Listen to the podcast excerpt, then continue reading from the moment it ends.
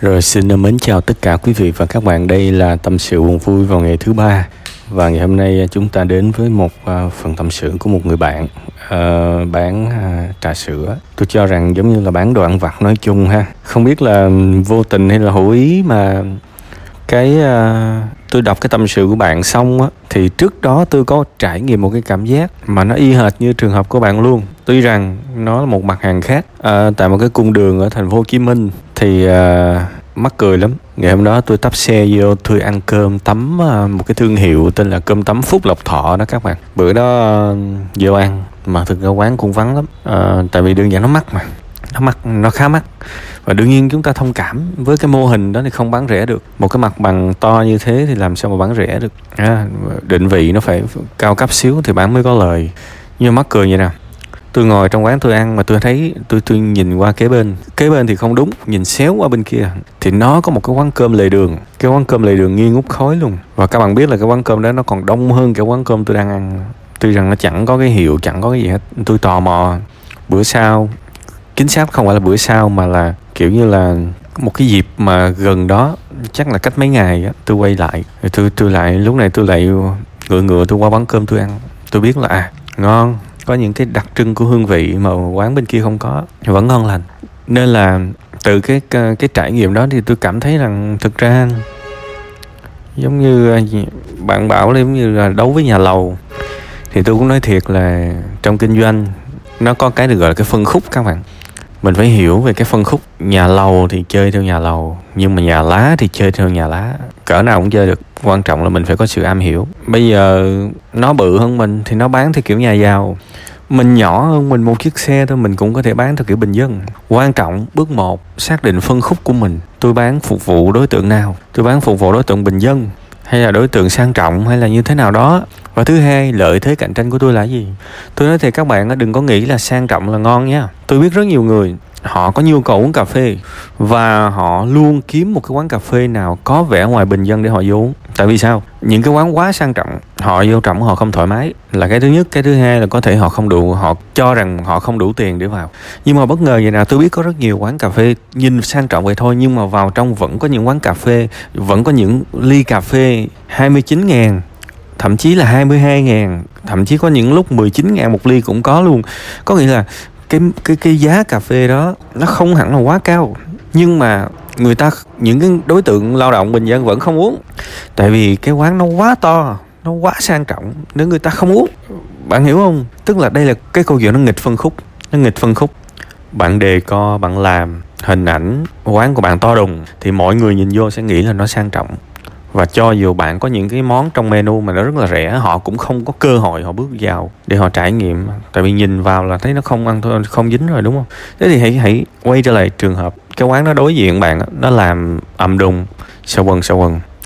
Sẽ có những đối tượng nào đó mà không bao giờ vào cái quán đó. Vậy thì đối tượng đó là đối tượng nào? Cái này bạn phải ngồi suy nghĩ, đúng không? Bạn phải ngồi suy nghĩ, bạn phải làm khảo sát thị trường, chứ không có bán kiểu bản năng được. Tôi nói rồi, nghề nghiệp thì không chơi được cái trò bản năng. Nó là tìm hiểu, là nghiên cứu, là vỡ òa ra. Bây giờ nè, nếu mà xác định đang bán ế đúng không? Nghỉ ít hôm đi đi làm khảo sát thị trường cho tôi. Xách xe à? Canh mấy cái giờ cao điểm chạy vòng vòng vòng vòng, kiếm những cái quán mà nó giống giống mình á. Thường nó ở các trường học hay là nó ở những cái nơi mà công viên hay là bãi đất trống, chỗ người ta thải diều abc gì đó, tùy bạn. Bạn đi tới những nơi đó cho tôi bạn ngồi, bạn uống luôn. Bạn coi coi cái hương vị nó có khác gì không. Rồi bạn quan sát cho tôi đối tượng nào là những người vào uống. Thống kê lại, đó là khách hàng tiềm năng đấy. Rồi nó có gì đặc biệt, nó có gì đặc biệt.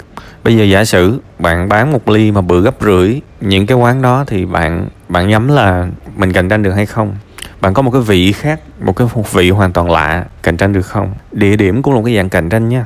Nhiều bạn làm kinh doanh nhưng mà hơi bị bảo thủ căn bản là tôi phải bán ở nhà tôi thì tôi mới thoải mái. Tôi không tôi không muốn thuê chỗ bán. Thực ra cũng được, nó khá là tiết kiệm về mặt chi phí.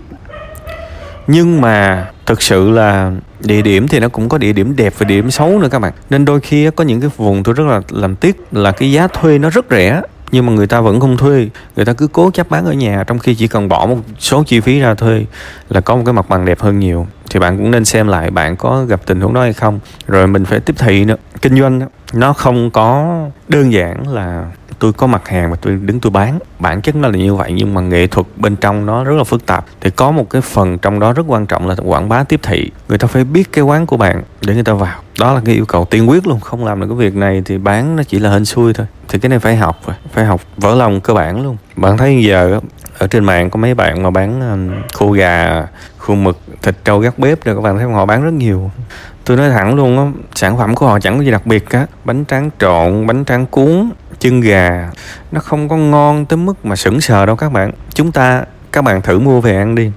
Các bạn sẽ thấy là những cái kiểu hương vị như thế này chúng ta đã được ăn rất nhiều rồi. Rất hiếm. Một cái sản phẩm nào mà nó làm chúng ta wow lên ngỡ ngàng. Nó, ok, nó có thể ngon. Nhưng chính cái ngon này chúng ta cũng đã ăn ở đâu đó rồi. Nghe nói thiệt, nếu nó ngon lắm, nó ngon lắm thì nó cùng lắm nó ngon hơn 23 phần trăm thôi, chứ không có cái nào mà ngon hơn trăm trăm cả. Thế nhưng tại sao họ vẫn bán được với những sản phẩm tương đối bình thường? Một cái sản phẩm mà tôi nói thì các bạn có thể dễ dàng mua ở một cái góc đường nào đó, thậm chí nó rẻ hơn luôn nhưng mọi người vẫn thích mua từ những cái người livestream đó. Tại sao? Tại nó có quảng bá nó có nghệ thuật bán hàng.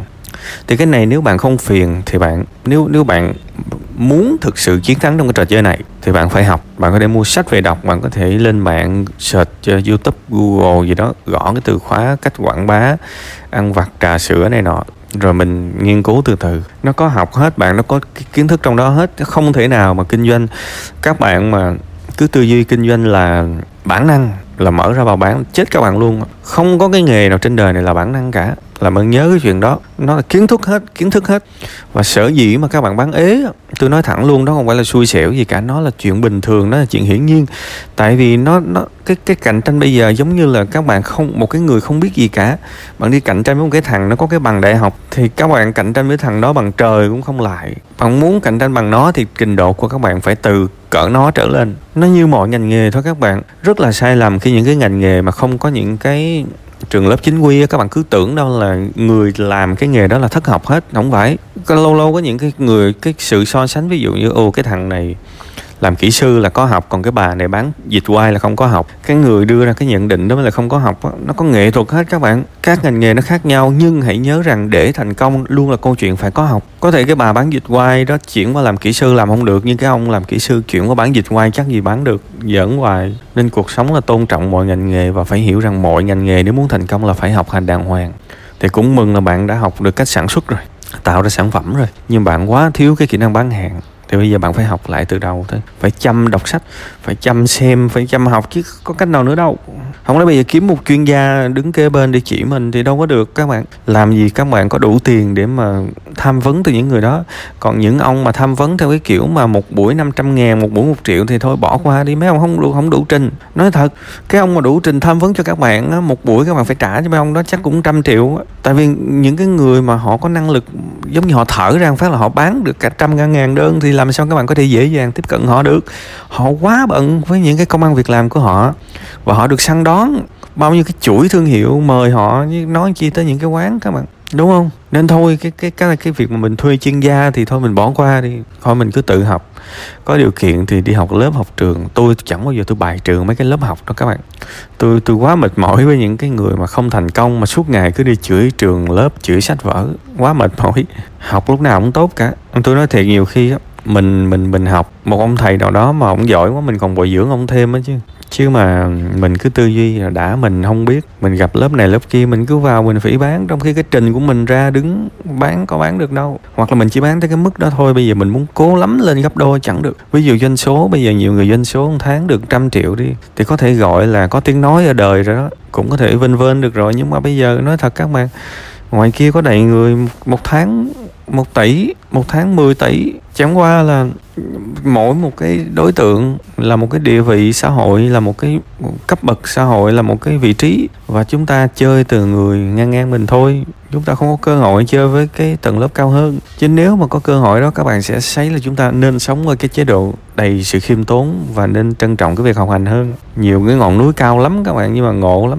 Trong đời sống á, nhiều khi núi càng cao thì càng khuất mây nó che các bạn tại sao? Tại họ núp hết rồi. Họ núp hết rồi. Tại vì cái sự thành công có thể gây ra cái sự đố kỵ của nhiều người. Và những cái người mà cao thủ nhiều khi họ không có thèm chia sẻ là như vậy.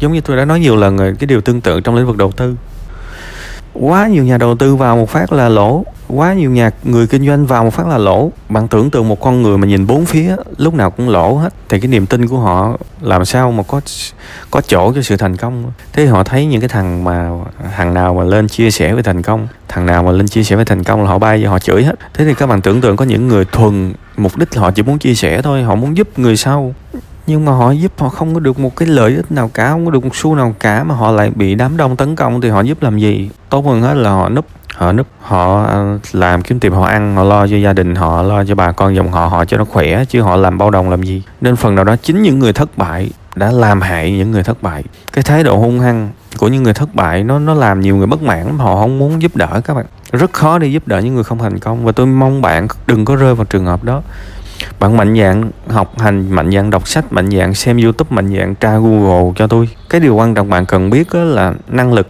phân định người giỏi và người dở. Đó là điều duy nhất bạn cần biết. Và đương nhiên bạn bạn cũng lớn rồi mà bạn có quyền thử nghiệm mà. Mình học được cái gì đó hay ho, mình lựa cái nào mà rẻ rẻ tiền, không có tốn kém. Mình ứng dụng, đúng không? Ví dụ mình thử liên kết với những cái rap food hay là Shopee Food thử coi. Coi coi có tăng lên được đơn nào không? Rồi coi thử coi tối ưu làm sao bạn. Thí dụ trên cái GrabFood nó cũng có nghệ thuật hết. Bây giờ làm sao để người ta gõ bánh tráng trộn nó ra cái tiệm của mình? Làm sao đây? Đúng không? Nó có nghệ thuật hết không có không hề có có có cái ngẫu nhiên. Rồi bây giờ ví dụ bạn có thể bán thêm bánh tráng trộn phơi xương gì đó trên Shopee. Làm sao người ta gõ bánh tráng trộn ra bạn? Nghệ thuật hết, nghệ thuật hết. Bây giờ có thể bạn chạm vô cái mảnh kiến thức nào thì bạn sẽ cảm thấy rối hết. Điều này là bình thường nhưng mà tôi nói thiệt nếu bạn muốn thành công thành công trong cái game này bạn viết hết những cái đó. Và sau này á, bạn sẽ nhìn những cái người thành công khác đầy với, với đầy ánh mắt ngưỡng mộ. Phải là anh hùng mới trọng được anh hùng chứ không là nhìn những cái người thành công mình ghét lắm. Nhưng mà mình không hiểu là nếu mình đi theo con đường như họ mình vượt qua mọi thứ mình sẽ thấy họ phi thường lắm. Nên bây giờ lời khuyên cổ lưu sĩ của tôi vẫn là học thôi trước mắt thì tôi nói rồi, các bạn nên khảo sát thị trường. Chiều chiều xách xe chạy, mấy chỗ nó bán mà cũng sập sệ, nhỏ nhỏ giống mình, nó coi coi nó bán sao mà phải đặt câu hỏi, nó bán cho ai và làm sao nó bán được? Mình ngồi đó mình nói chuyện. Thí dụ mình ngồi với, mình thấy mấy đứa trẻ trẻ đứng bán, cái mình ngồi mình nói chuyện cưng. Đây buôn bán được cưng?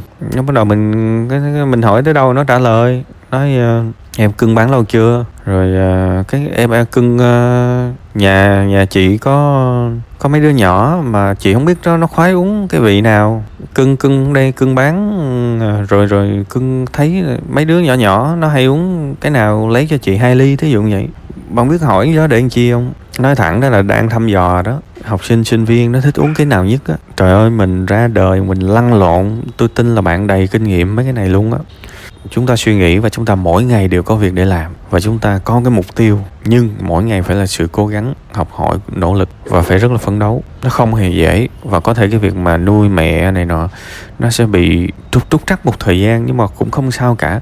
Với một cái sự nỗ lực khủng khiếp hết mức có thể và đúng đường, thì có thể một năm là chúng ta có thể cải thiện được và thậm chí thu nhập sau này nó còn cao hơn hồi xưa đi làm được. Thì đó là đó là hành trình, phải học thôi phải học có thể học bằng hành động có thể học bằng sách vở học bằng video học bằng khóa học nhưng phải học ha? Mỗi ngày một chút một chút một chút. Rồi từ từ là master pro luôn vì tôi không tin tôi tôi không cho rằng kinh doanh bây giờ nó khó đâu tôi nói thật.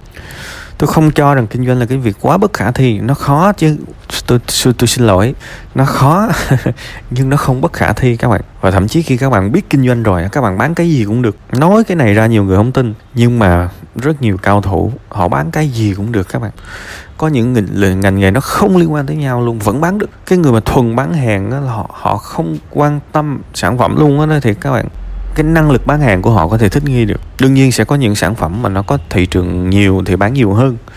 Những sản phẩm thị trường nhu cầu ít thì bán ít hơn nhưng cái gì cũng bán được đó là cái mà các bạn hướng tới ha. Thôi thì uh, đây là những cái bàn luận thôi. Còn cái hành trình là bạn phải rất là cố gắng nỗ lực mỗi ngày luôn. Nản rất nhiều nói thiệt nản chết đi được nhưng sẽ làm được sẽ làm được. Và mình phải quyết tâm gấp đôi gấp ba người ta rồi. Thì tôi chúc bạn nhiều cái sự can trường nhiều sự quyết tâm. Nuôi dưỡng cái lửa của mình. Đừng có tắt bếp nuôi dưỡng cái lửa. Và rồi cái ngày thành công sẽ tới thôi. Chắc chắn sẽ tới. Vì cái này là tôi đang nói câu chuyện khả thi chứ không có mơ mộng đâu.